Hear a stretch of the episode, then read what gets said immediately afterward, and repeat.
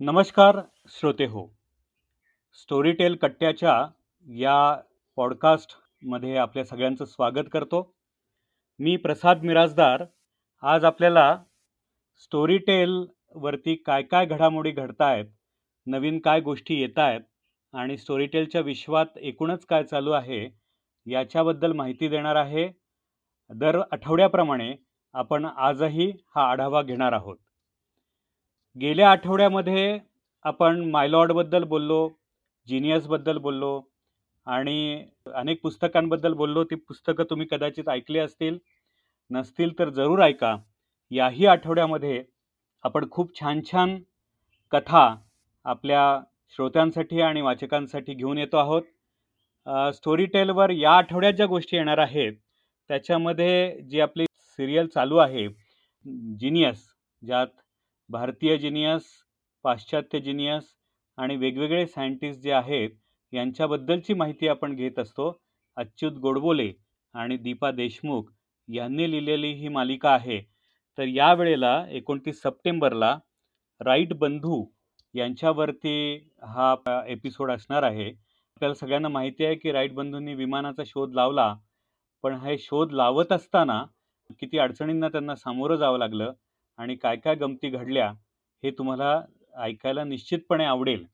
आता विमान आपल्या सोयीचं आणि सवयीचं झालं आहे पण एकूणच आकाशात उडण्याचं जे स्वप्न त्यावेळी त्यांनी पाहिलं होतं त्याच्यामुळे आज हे शक्य झालं आहे. तर नक्की ऐका राईड बंधू आणि त्यांचं विमान जिनियस मालिकेमध्ये. त्यानंतर तीस सप्टेंबरला आपल्याला माहिती आहे की यश वेलणकर आपल्याकडे एक मालिका लिहितात. विशेषतः आत्ताच्या या सगळ्या कोरोनाच्या काळात लॉकडाऊनच्या काळामध्ये एकूणच जे काही आपल्याला मानसिक ताणतणाव जाणवतो आहे एकटेपणा जाणवतो आहे किंवा आता पुढे काय होणार याच्याबद्दलची एक भीती जाणवती आहे तर त्याला उपाय म्हणजे ह्या सर्व मानसिक गोष्टींना कुठं ना कुठंतरी त्या समजून घेणं आणि त्याचा काही उपयोग करणं. तर यश वेलणकर आपल्याकडे माइंडफुलनेसबद्दल बोलतात. आणि यावेळी ते बोलणार आहेत सर्व व्यापी कंटाळा. एकूणच आपल्याला जे काही बोअर होतं ते कशामुळे होतं? नेमकं काय घडतं आपल्या मेंदूमध्ये? आणि त्याच्यावर उपाय काय आहे? आणि माइंडफुलनेसचं तंत्र त्याबद्दल काय माहिती देतं? हे आपण या एपिसोडमध्ये ऐकणार आहोत. अजून एक छान म्हणजे कादंबरी ऋषिकेश गुप्तेंची कादंबरी या आठवड्यात येते आहे पावसात आला कोणी? आपल्या सगळ्यांना माहिती आहे की ऋषिकेश गुप्ते हे अतिशय गूढ गंभीर आणि खूप इंटरेस्टिंग पकड घेणाऱ्या कादंबऱ्या लिहितात. आणि यात या कादंबरीतही अशाच प्रकारची एक कथा आहे. लेखकाला आलेला एक विलक्षण अनुभव आणि तो तुम्ही प्रत्यक्ष ऐकण्यामध्ये जास्त मजा आहे की पावसात असा कोण आला की ज्याच्यामुळे ही कथा घडली. अजून एक वेगळं इंटरेस्टिंग पुस्तक आहे. खूप जणांना असं वाटतं की जुन्या ज्या आपल्याकडे गोष्टी होत्या म्हणजे जेव्हा आपल्याकडे प्रकाशनांना सुरुवात झाली तेव्हा सुरुवातीच्या काळामध्ये अनेक शौर्यकथा किंवा वीरकथा अशा लिहिल्या गेल्या. त्याची भाषा वेगळी होती त्या साहसी होत्या. जंगल राजा राणी त्यांची युद्ध या कथा पण अनेकांना आवडतात. काही जणांना त्या जुन्या कथासुद्धा आवडत असतील. वीर धवलसारख्या गोष्टी ती आपल्याकडे आहेच आहे. तशीच वीरमती ही एक वेगळी कथा दामोदर सावळाराम ह्या जुन्या लेखकांनी लिहिलेली ही कथा आहे. ज्यांना अशा प्रकारच्या कथा आवडतात. त्यांना या धारानगरीच्या उदयादित्य राजाच्या कालखंडातली ही जयदेव आणि वीरमतीची प्रेमकहाणी आहे. ती ऐकायला डेफिनेटली आवडेल. जिनियसच्याच पुढच्या भागामध्ये भारतीय जिनियस म्हणून स्वामीनाथन एस एस स्वामीनाथन आपल्या सगळ्यांना माहिती आहेत. तर त्यांच्यावरती आपल्याकडे हा एक एपिसोड आहे.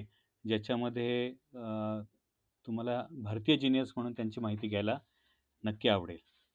आत्ता जे आपण या पॉडकास्टमध्ये सगळ्यात मोठं आकर्षण जे आहे ते म्हणजे या आठवड्यात आपण फार गप्पा मारणार नाही आहोत किंवा अजून कुठल्या पाहुण्याला आपण बोलवलेलं नाही आहे. पण या आठवड्यात आपण एक झलक ऐकणार आहोत आणि ती स्टोरी टेलवरच्या ओरिजिनलची अनेक छान छान ओरिजिनल आपल्या स्टोरी टेलवरती आहेत. दर आठवड्याला आपण नवीन एक ओरिजिनल टाकत असतो. कथा असतील कादंबऱ्या असतील किंवा मालिका असतील त्या ओरिजिनल स्वरूपात आपल्यामध्ये येतात. आणि असेच एक आमचे स्टोरीटेल ओरिजिनल लिहिणारे लेखक आहेत. ते म्हणजे योगेश शेजवलकर आणि त्यांनी लिहिलेली वाढीव ऑनसाईट मार्स टाईट अशी एक इंटरेस्टिंग जरा वेगळी हटके म्हणता येईल अशा प्रकारची कथा ही आज आपण ऐकणार आहोत त्याची झलक ऐकणार आहोत. तर तुम्हाला आवडेल कारण या कथेमध्ये आत्ताचा जो आपला सगळा काळ आहे की टेक्नॉलॉजीने संपूर्ण भरलेला काळ आहे आणि खूप मोठ्या वेगाने बदल घडत आहेत.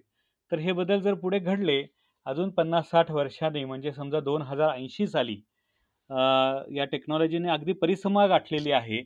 पृथ्वीचं प्रदूषणही त्याच्यामुळे प्रचंड वाढलेलं आहे. तर काय होईल?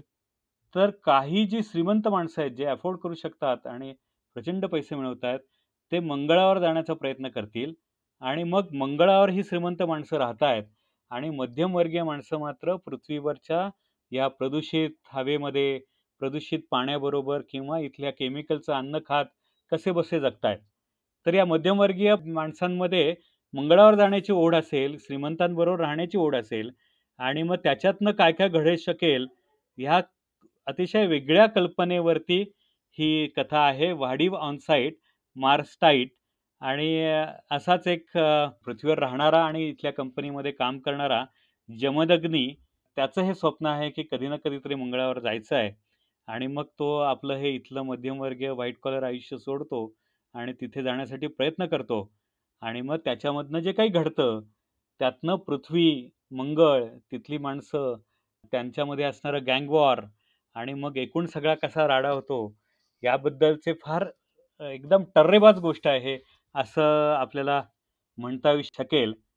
त्यामुळे आता माझ्या ह्या छोट्याशा इंट्रोडक्शन नंतर आपण जरूर ऐका वाढीव ऑनसाईट मार्सटाईट लेखक योगेश शेजवलकर आणि याचं निवेदन केलं आहे किंवा अभिवाचन केलेलं आहे क्षितिश दाते यांनी. जरूर ऐका.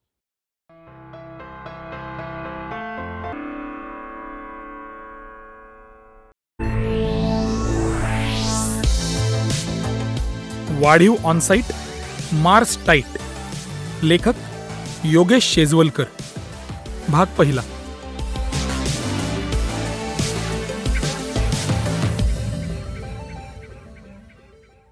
छातीपर्यंत आलेल्या गटाराच्या पाण्यातून शेवटी एकदाचे ते तिघ त्या हायली प्रोटेक्टेड चेंबरपाशी पोचले. चेंबरपाशी येण्याचा चोर वाटेचा रस्ता गटाराच्या पाण्यातून जात होता. चेंबरचं भलं मोठं वजनी दार मोठ्या कष्टानं उघडून. जमदग्नी त्याची आई हिडिंबा आणि प्रेयसी घनजला आत शिरले. चेंबरच्या मधोमध टेबलावर एक छोटासा प्रोटॉन कंटेनर ठेवला होता. लग्नाच्या पंक्तीत रिकामी खुर्ची दिसल्यावर लोक जसे आधाशासारखे जागा धरायला धावतात तसे ते तिघं त्या कंटेनरच्या दिशेनं धावले. शेवटी जमदग्नीनं त्या कंटेनरचा ताबा घेतला. जवळ असलेली सगळी टूल्स वापरून तो कंटेनर उघडणार. तेवढ्यात त्याची आई म्हणजे हिडिंबा म्हणाली जम्या धांदरटपणा हळू हं. गॅसवरून दूध उतरवताना त्यातलं निम्म तरी सांडतोस तू. इथं तर प्रोटॉन कंटेनर आहे. हिडिंबा जम्याला बोलल्यावर घनजलेला गप्प बसणं शक्यच नव्हतं. तीही आपला सूर हिडिंबेच्या सुरात मिसळत म्हणाली होय ना. परवा तर साधं परफ्यूम स्प्रे करायचं होतं तर जम्याच्या हातून बाटली सटकली आणि फुटली. हा असा वागतो ना म्हणून मी त्याला कुठं नेत नाही. त्या दोघींचीही बडबड ऐकून जम्या थंडपणे म्हणाला कंटेनर ओपन करण्याची मला काहीही हौस नाहीये. स्वतःवर ज्याला इतका कॉन्फिडन्स आहे त्याने इथं यावं आणि कंटेनर उघडावा. हिडिंबेला हे उत्तर अपेक्षितच होतं. ती लगेच म्हणाली तुझ्या केमिकल इंजिनिअरिंगची फी भरता यावी म्हणून कित्येक फ्रायडेंना मी नाईट आऊट टाळलं होतं आणि विकेंडच्या रोड ट्रिप पण मिस केल्या होत्या. सिंगल पेरेंट असूनही मोबाईलवरून टिंडर अनइन्स्टॉल केलं मी. ते काय हा आजचा दिवस बघण्यासाठी? हिडिंबेने स्वतःचं इतकं भरभरून कौतुक केलं म्हणल्यावर घनजाला थोडीच मागे राहणार होती. तीही सुरू झाली. कॉलेजमध्ये माझ्यावर मरणाऱ्या पोरांची भली मोठी लाईन होती लाईन. दर आठवड्याला दोन ब्रेकअप करता येतील इतके ऑप्शन्स होते माझ्याकडे. तरी मी तुझ्यासारखा मेट्रोनी फिरणारा लो बजेट फियॉन्से निवडला. तो तुझ्या कॅलिबरवर विश्वास होता म्हणून? तू सारखी शेपूट घालावीस म्हणून नाही जमू या दोघींशी आणखी वाद घालणं म्हणजे चिखलात दगड मारण्यासारखं आहे हे जमदग्नीच्या लक्षात आलं. तेव्हा काहीही न बोलता त्यानं शांतपणे तो प्रोटॉन कंटेनर उघडला. त्याबरोबर हिडिंबा आणि घनजला उत्सुकतेनं त्या कंटेनरमध्ये पाहू लागल्या. पण कंटेनरच्या आत असलेली गोष्ट पाहून घनजला जवळजवळ किंचाळलीच. आता जवळजवळ किंचाळलीच म्हणण्याचं कारण म्हणजे तोपर्यंत हिडिंबेनं तिचं तोंड घट्ट दाबून धरलं होतं. ओरडू नकोस. चेंबरमध्ये व्हॉइस सेन्सर्स आहेत. एका मर्यादेपेक्षा जास्त आवाज झाला तर लेझर्समुळे आपली नुसती त्वचा जळणार नाही आपण पूर्ण जळून राख होऊ राख. हिडिंबा दबक्या पण करारी आवाजात म्हणाली पण हिडिंबा आंटी यात फक्त दोनच पिल्स आहेत. गणजला रडकुंडीला आली होती. सिक्युरिटीला लाच देऊन सीसीटीव्ही बंद पाडून कुलूप तोडून इथपर्यंत आलो आणि फक्त दोनच लाईफ बिल्स? म्हणजे आपल्यातले कोणीतरी दोघंच पुढचे चोवीस तास जगणार? जमदग्नी वैतागून म्हणाला. काही क्षण भयाण शांतता पसरली. मग त्या शांततेचा भंग करत घनजला शांतपणे हिडिंबेला म्हणाली मला वाटतं हिडिंबा आंटी तुम्ही तुमच्या मुलाच्या उज्ज्वल भविष्यासाठी मरायला पाहिजे. शेवटी जिंदगी बडी होनी चाहिए लंबी नाही. काय? त्यावर दीर्घ सुस्करा सोडत हिडिंबा म्हणाली जम्या अरे जगावं की मरावं हा एकच सवाल आहे. यावर जम्या वैतागला ए आई अगं तू असे आउटडेटेड डायलॉग तरी आता म्हणू नकोस ना. आणि तुम्ही दोघे आता जरा गप्प बसा. त्याला घरी बरं असतं तुमची भांडणं सुरू झाली की liquid nitrogen on the rocks पिऊन कोपऱ्यात पडून राहतो मी. इथं तो पण स्कोप नाहीये. नातवंडांचं तोंड पाहिल्याशिवाय मी काही मरणार नाही.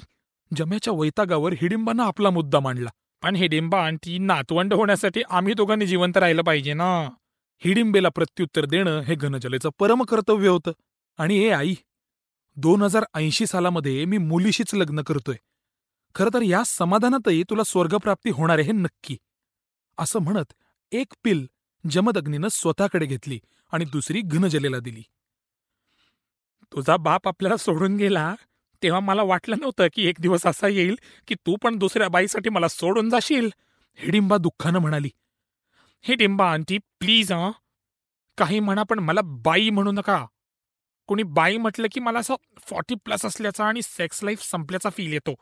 I am only thirty one आणि तसंही जम्याचे बाबा म्हणजे भीमनाथ अंकल तुम्हाला सोडून गेले म्हणून त्यांच्या मालकीची prime लोकेशनची two B H K property तुम्हाला मिळाली ना? टेरेस फ्लॅटवाली? नाहीतर कुठेतरी डाऊन मार्केट एरियात भाड्यानं राहावं लागलं असतं. घनजलीला कुणीही विचारलेलं नसताना तिने आपलं मत मांडलं. हिडिंबेनं दुःखानं आपल्या घड्याळात पाहिलं. कालची लाईफ पिल घेऊन तेवीस तास होऊन गेले होते. दोन हजार ऐंशी सालात प्रदूषित हवा अशुद्ध पाणी आणि केमिकलचा मारा असलेलं अन्न यांचा शरीरावर वाईट परिणाम होऊ नये यासाठी रोज एक लाईफ पिल खाणं अनिवार्य होतं. या पिल्स सरकारकडून दर महिन्याला माणशी रोज एक अशा हिशोबानं मिळायच्या. हां पण या पिल्सच्या निर्मितीतही प्रथेप्रमाणे मोठ्या प्रमाणावर भ्रष्टाचार व्हायचा. त्यामुळे महिन्याच्या तीस पिल्समध्ये आठ ते दहा पिल्स फुटक्या किंवा आत केमिकल नसलेल्या मिळायच्या. मग जगण्यासाठी आणखी पिल्स मिळवायचा संघर्ष हा कायमचा सुरू असायचा. या संघर्षात चोऱ्या व्हायच्या मारामाऱ्या व्हायच्या काही वेळा तर खूनही पडायचे. या पिल्स मिळवण्याच्या नादात आज जमदग्नी हिडिंबा आणि घनजला पिल्सचा शासकीय साठा असणाऱ्या चेंबरमध्ये पोचले होते. आता पुढच्या काही मिनिटात आपण मरणार? या दुःखानं हिडिंबा अक्षरशः जमिनीवर कोसळली. तेवढ्यात तिला एका कपाटाखाली लपवलेला प्रोटॉन कंटेनर दिसला. हिडिंबेनं अक्षरशः झडप घालून तो कंटेनर उघडला तर त्यात तिला शंभर पिल्स दिसल्या. हिडिंबेचा आनंद गगनात मावेना. तिनं तो बॉक्स उचलला. मग आपल्याकडचं पिस्तूल जमदग्नी आणि घनजलेवर रोखून हसत हसत ती म्हणाली जमू पिल्लाला पायाखाली देणाऱ्या माकडिणीची गोष्ट आठवते ना? चल त्या दोन पिल्सही मला देऊन टाक. ते पिस्तूल पाहून क्षणभरासाठी जमदग्नी आणि घनजला थबकले. हिडिंबेकडे पिस्तूल असेल ही कल्पनाही त्यांच्या विचारापलीकडची होती. मात्र जमदग्नी लहान असताना कितीतरी जणांच्या तावडीतून हिडिंबा त्या पिस्तुलीमुळेच सुटली होती. ते पिस्तूल पाहिल्यावर बसलेला धक्का कमी झाल्यावर घनजलेची ट्यूब पेटली आणि ती हिडिंबेला म्हणाली हिडिंबा आंटी जर तुम्ही फायर केलत तर व्हॉइस सेन्सर्सनी लेझर्स ऍक्टिव्हेट होतील आणि तुम्हीही मराल. तेव्हा गुमान डबा वन बाय थ्री करा. एकदा आम्ही तुम्हाला डिस्काउंट केलं आता तुम्ही आम्हाला डिस्काउंट केलं. तेव्हा आपली फिटामफिट झालीये नाव वी इक्वल मत्से. ए हिडिंबेनं आपलं पिस्तूल मागे घेतलं आणि ती म्हणाली शेवटी माझं हृदय म्हणजे एका आईचं हृदय आहे का मी मी मी फक्त होल देत होते. तुम्ही दोघी जरा आता गप्प बसा आणि इथून हला. वैतागून जमदग्नी म्हणाला निघण्याआधी प्रत्येकानं त्या दिवसाची पील घेऊन आपलं आयुष्य आणखी चोवीस तास निश्चित केलं. मग त्यानंतर आलेल्या मार्गानंच सगळे लपत छपत बाहेर पडले आणि बिल्डिंगमधल्या भोचक लोकांना चुकवत आपल्या घरी परत आले. हिडिंबा आणि घनजलेनं मिळालेल्या लाईफ पिल्सचे तीन सारखे भाग केले. अजून एक महिना तरी आपण जगू शकू इतक्या पिल्स आपल्याकडे आहेत. ही कल्पनाच सगळ्यांना सुखावणारी होती. पण जमदग्नीच्या मनातलं विचारचक्र संपत नव्हतं. थंडगार लिक्विड नायट्रोजनच्या मोठ्या ग्लासचे तो घुटके घेत होता. जमदग्नी भकास नजरेनं घराच्या टेरेसमधून काळ्या कुट्ट आकाशाकडे बघत होता. इकडे घनजला लॅपटॉप घेऊन बसली तर हिडिंबानं घरातली आवरावर करायला सुरुवात केली. बराच वेळ कुणीच एकमेकांशी काही बोललं नाही. शेवटी त्या भयाण शांततेचा भंग करत हिडिंबाच म्हणाली इतना सन्नाटा क्यों है भाय त्यावर काही क्षण विचार करून जमदग्नी म्हणाला ह्या लाईफ बिल्स गोळा करण्यासाठी सतत धावपळ करण्याचा मला आता कंटाळा आलाय हा. मरमर करून कामही करा नोकरीही करा आणि सुट्टीच्या दिवशी लाईफ बिल्सही शोधा. हा त्रास मला आता असह्य होतोय. या त्रासापासून सुटका करून घ्यायची असेल तर एक आणि फक्त एकच उपाय आहे. तो म्हणजे मंगळावर जायचं. त्यावर दीर्घ सुस्कारा सोडत हिडिंबा म्हणाली ते इतकं सोपं असतं तर काय हवं होतं? दोन हजार चाळीस सालापासूनच मंगळ ग्रहावर पृथ्वीच्या रिच अँड फेमस लोकांनी आपला मुक्काम हलवायला सुरुवात केली. दोन हजार पन्नास सालापर्यंत सगळे श्रीमंत लोक मंगळावर गेले आणि आपल्यासारखे नोकरदार मिडल क्लास आणि लोअर मिडल क्लास लोक पृथ्वीवर राहिले. आता काय? आता मरायचं इथंच.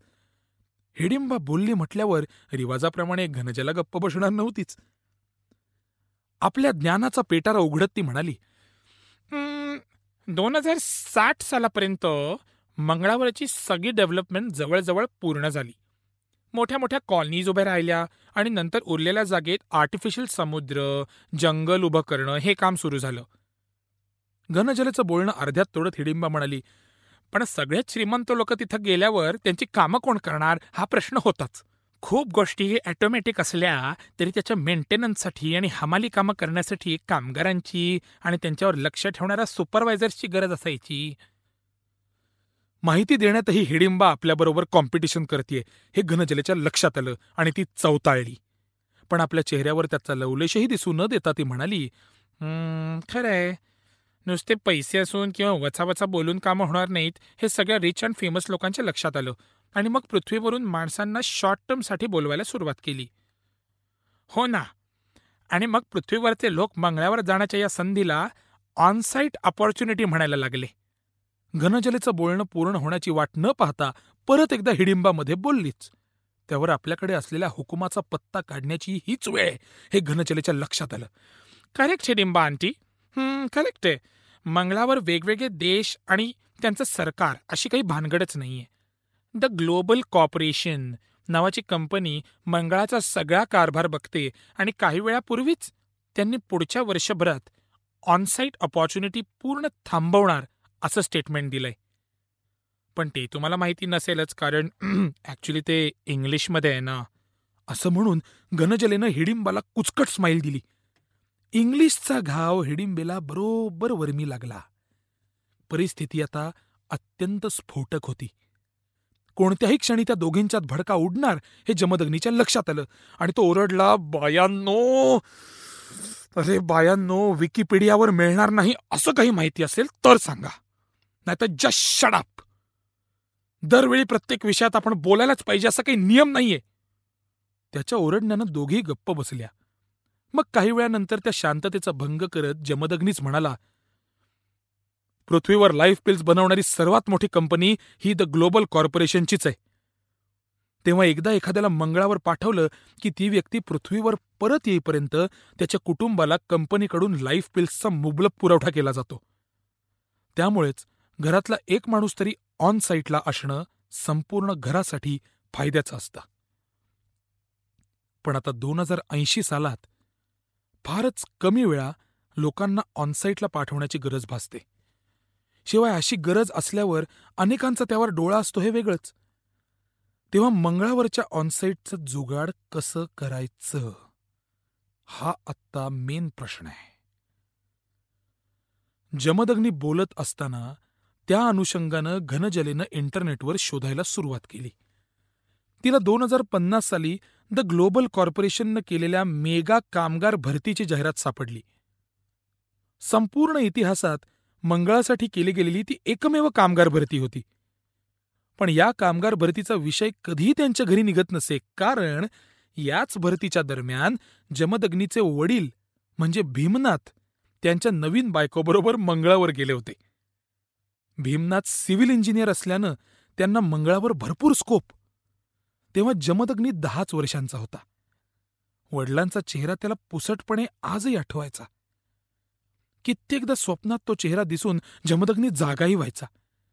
त्याला जेव्हा वडिलांची गरज होती तेव्हाच त्यांनी आपल्याला असं सोडून जाणं त्याच्यासाठी फार धक्कादायक होतं. आपल्या वडिलांबद्दल जमदग्नीच्या मनात पराकोटीचा राग. त्यामुळेच घनजलेला कितीही टेम्पटेशन झालं तरी ती हा विषय कधी काढत नसे. हिडिंबा पुरेशी अट्रॅक्टिव्ह नसल्यानं भीमनाथ तिला सोडून गेले असतील असं तिचं ठाम मत होतं. पण आजपर्यंत तरी आपलं मत तिनं स्वतःशीच ठेवलं होतं. कुटुंबाला लाईफ पिल्सचा मुबलक पुरवठा होण्यासाठी आणि आपल्याला सोडून गेलेल्या वडिलांना एकदा तरी भेटता यावं ही त्याची इच्छा होती. म्हणूनच शेवटी मंगळावर जाण्याशिवाय पर्याय नाही या निष्कर्षाला जमदग्नी पोचला. फक्त प्रश्न हाच होता की जायचं कसं? काही क्षण विचार करून जमदग्नीनं ग्लासमधला लिक्विड नायट्रोजन बॉटम्सअप केला आणि तो तरा तरा घराबाहेर निघाला. अरे तिन्ही सांजेला कुठं घराबाहेर निघालास? हिडिंबेनं त्याला थांबवण्याचा वायफळ प्रयत्न केला पण मी येतो थोड्या वेळात तुम्ही जेवून घ्या. असं त्रोटक बोलून जमदग्नी घराबाहेर पडला तो तडक आपल्या ऑफिसच्या दिशेने निघाला. त्या दिवशी त्याच्या बिझनेस युनिटच्या सर्वात सिनियर बॉसची म्हणजे सत्यप्रकाशची नाईट शिफ्ट होती हे त्याला माहिती होतं. सत्यप्रकाश मंगळावर जाऊन येऊन असायचा त्याचं कुटुंब मंगळावरच होतं पण पृथ्वीवरचा कंट्रोल सत्यप्रकाशला सोडायचा नसल्यानं तो पृथ्वी मंगळ अशा फेऱ्या मारायचा. बिझनेस युनिटमधल्या कोणाला ऑनसाईटला बोलवायचं ह्याचे अधिकार सत्यप्रकाशकडेच होते. जमदग्नीची कंपनी मंगळावरच्या वाळवंटात जगतील अशा झाडांची निर्मिती करत होती. त्यामुळे केमिस्ट्री बायोलॉजी आणि इंजिनिअरिंग अशा विविध क्षेत्रातले लोक त्यांच्याकडे होतेच. प्रत्येक क्षेत्रात मंगळाच्या दृष्टीनं संशोधन करण्याचं काम सतत सुरू असायचं.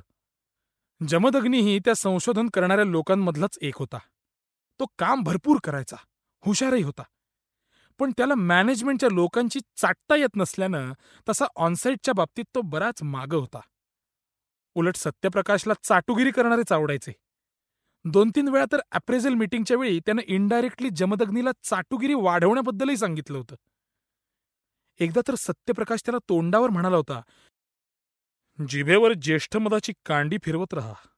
म्हणजे जीभ वळायला लागेल आणि तुला हवं ते मिळेल बाळा. आता अशा सत्यप्रकाशला ऑनसाईटसाठी विनंती करणं हे मूर्खपणाचंच आहे हे जमदग्नीला माहिती होतं. ऑनसाईटसाठी आता साम दाम दंड भेदाचा वापर करावा लागला तरी मागं हटायचं नाही असं ठरवून जमदग्नी सत्यप्रकाशच्या केबिन बाहेर येऊन उभा राहिला. सत्यप्रकाशशी नेमकं काय बोलायचं हे जमदग्नीला ठरवता येईना. आता जे होईल ते होईल असं म्हणत आणि मनात आपल्या कुलदैवताचं स्मरण करत त्यानं सत्यप्रकाशच्या केबिनमध्ये पाऊल टाकलं. सत्यप्रकाश तेव्हा आपल्या सेक्रेटरी बरोबर म्हणजे मोनाबरोबर डिस्कशनमध्ये होता. डिस्कशन हे फक्त निमित्त त्याचा मुख्य उद्देश मोनावर टप्पे टाकणं हाच होता. अत्यंत बांधेसूद आणि टंच दिसणाऱ्या मोनावर सगळी कंपनी मरायची. मोना एकदम बोल्ड कपडे घालायची पण कुणालाच भाव द्यायची नाही. तिथे इन्स्टाग्रामवर हजारो लाखो फॉलोअर्स होते. पण विशेष म्हणजे मोनानं तिच्या हॉटनेसचा कधीही गैरफायदा घेतला नव्हता. लोक बॅटिंग करून अक्षरशः दमले. पण ॲडिशनल पर्क अप्रेझल अशा कोणत्याही अमिषाला मोना कधीही बळी पडली नाही. पण सत्यप्रकाश मुरलेला खेळाडू होता. त्यानं आपले प्रयत्न सुरूच ठेवले होते. त्यासाठी कित्येकदा मोनाला ऑनसाईट पण ऑफर केली होती. पण मोनाचे आजारी वडील आपले पिढीजात घर सोडून मंगळावर स्थायिक व्हायला तयार नसल्यानं मोना पृथ्वीवरच होती. आता तिच्या या निर्णयामुळे सत्यप्रकाशच्या पृथ्वीवरच्या फेऱ्या मात्र वाढत होत्या. मॅक कमेन जमदग्नीनं जमेल तितक्या अदबीनं विचारलं. खुर्चीत स्वतःला कसंबसं कोंबून मोनाचं सौंदर्य वखवखलेल्या नजरेनं बघून लाळ गाळत असलेला सत्यप्रकाश एकदम चमकला. काहीच क्षणांपूर्वी त्यानं मोनाला तिच्या वडिलांसाठी शुद्ध ऑक्सिजनचा छोटा सिलेंडर गिफ्ट दिला होता. मोनाही त्याच्या गिफ्टमुळे जरा इमोशनल झाली होती. नेमकी हीच संधी साधून सत्यप्रकाश मोनाचा हात आपल्या हातात घेणार तेवढ्याच जमदग्नी तिथं टपकला होता. जमदग्नीचा आवाज ऐकून मोनानं आपले डोळे पुसले आणि ती झटकन केबिन बाहेर निघून गेली. नको तेव्हाच कसं काय कडमडलास सत्यप्रकाशनं नागपुड्या फुगवत विचारलं.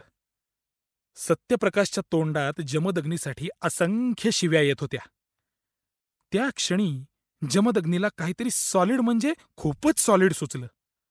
तो स्वतःशीच हसला. फक्त युरेका म्हणून ओरडला नाही. दात काय काढतोस रे? सत्यप्रकाश गुरगुरला.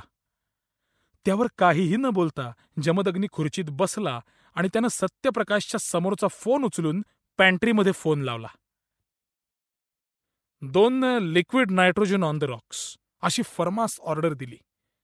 आता तर सत्यप्रकाश त्याच्याकडे खाऊ की गिळू अशा नजरेनं बघायला लागला. जमदग्नीला इथंच मारून त्याची बॉडी कंपनीच्या ऍसिड टँकमध्ये फेकून द्यावी असाही विचार त्याच्या मनात चमकला. जमदग्नी सत्यप्रकाशकडे पाहून मोठ्यानं हसला आणि म्हणाला सत्तू कुत्र्याच्या तोंडातून हाड काढून घेतल्यावर त्याचा कसा चेहरा होता ना? तसा तुझा चेहरा झालाय. पण चिडू नको रे चिडू नको तू माझ्यावर. चिडल्यावर बीपी हाय होतं ना तुझं? चिल. जस्ट चिल जमदग्नीचा तो कॉन्फिडन्स आणि आपल्याला थेट सत्तू अशी हाक मारणं हे सत्यप्रकाशच्या कल्पनेबाहेरचं होतं. जे घडतंय ते खरंच आहे हे कन्फर्म करण्यासाठी सत्यप्रकाशनं हळूच स्वतःला चिमटाई काढून बघितला. त्यानंतर बरोबर तिसऱ्या दिवशी जमदग्नी मंगळावर जाणाऱ्या स्पेसशिपमध्ये बसला. घनजलेला आणि हिडिंबेला न भांडण्याचा सल्ला देऊन तो मंगळावर जाण्यासाठी अतिशय आतुर झाला होता. पुढचा महिनाभर तरी त्याची गृहकलहातून सुटका झाली होती. त्यात कंपनीनं त्याला स्पेसशिपमध्ये बिझनेस क्लासचं तिकीट दिलं होतं. त्यामुळे जमदग्नीची ऐश होती. रिक्लायनरवर ऐस पैस पसरून कानात हेडफोन्स घालून टेक ऑफची वाट बघत जमदग्नीनं डोळे मिटवून घेतले. जमदग्नी ऑनसाईटला जाणार याची सगळ्या कंपनीत खूप हवा झाली. त्याच्या आणि सत्यप्रकाशच्या मीटिंगमध्ये नेमकं काय झालं याची माहिती कुणालाच नव्हती. सत्यप्रकाशनं आपल्या केबिनमध्ये सीसीटीव्ही बसवू न दिल्यानं सीसीटीव्हीचं फुटेज पाहून काही तर्क लावण्याचाही ऑप्शन नव्हता.